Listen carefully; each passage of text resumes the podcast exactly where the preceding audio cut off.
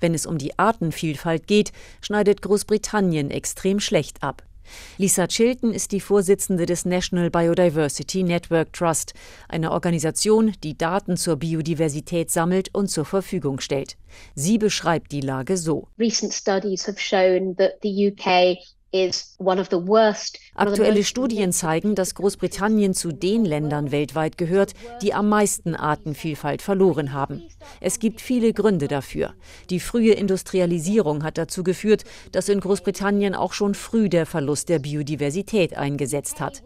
Außerdem haben wir seit den 1950ern eine industrialisierte Agrarwirtschaft und 70 Prozent unserer Landfläche wird landwirtschaftlich genutzt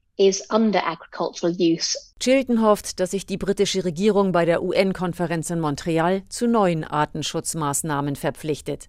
Der Handlungsbedarf ist allerdings allgemein sehr groß, denn die weltweite Entwicklung ist dramatisch. In den vergangenen 40 Jahren ist die Population von Säugetieren, Vögeln, Fischen, Reptilien und Amphibien um durchschnittlich zwei Drittel zurückgegangen. Rund eine Million Tier- und Pflanzenarten sind vom Aussterben bedroht. Der Verlust der Artenvielfalt gefährdet letzten Endes auch unsere Existenz, warnen Experten. Naturforscher Chris Peckham erklärt dazu, Biodiversität bedeutet nicht nur, dass viele exotische Tiere irgendwo im Dschungel umherschwingen. Zur Biodiversität gehören auch die Bakterien im Boden, die für das Wachstum der Nahrungsmittel sorgen, die wir essen. Und die Böden der Welt sind in großen Schwierigkeiten. Es ist also nichts Abstraktes. Es beeinflusst das Leben von uns allen. Warum aber nimmt die Artenvielfalt so stark ab?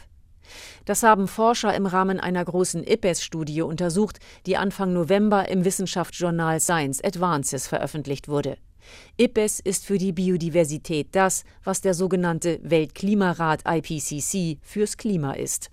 Diese UN-Institutionen stellen Forschungsergebnisse und entsprechende Handlungsempfehlungen für die Regierungen zusammen.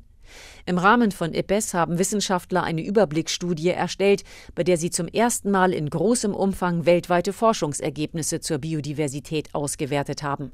So wollten sie ein klareres Bild über die Ursachen des Artenverlusts erhalten. Beteiligt daran war auch Dr. Martin Wiemers, der für das Senckenberg Deutsche Entomologische Institut tätig ist.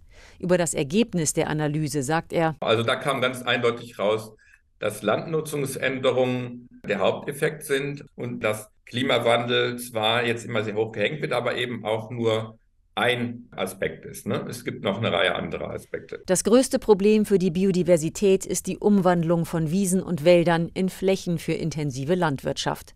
Das zweitgrößte Problem stellt die direkte Ausbeutung der natürlichen Ressourcen dar. Im Fall der Meere ist das angesichts der Überfischung sogar die wichtigste Ursache für den Verlust der Artenvielfalt. Zu ihm tragen daneben auch die Verschmutzung und der Klimawandel bei. Für Biologe Martin Wiemers ist klar, was sich als erstes ändern müsste. Also ein ganz kritischer Punkt ist diese falsche Subventionierung der Landwirtschaft. Hier sollte genau das Umgekehrte passieren, dass naturverträgliche Landwirtschaft unterstützt wird und die Massentierhaltung insbesondere und Intensivierung eben nicht mehr gefördert wird. RBB 24 Inforadio vom Rundfunk Berlin-Brandenburg.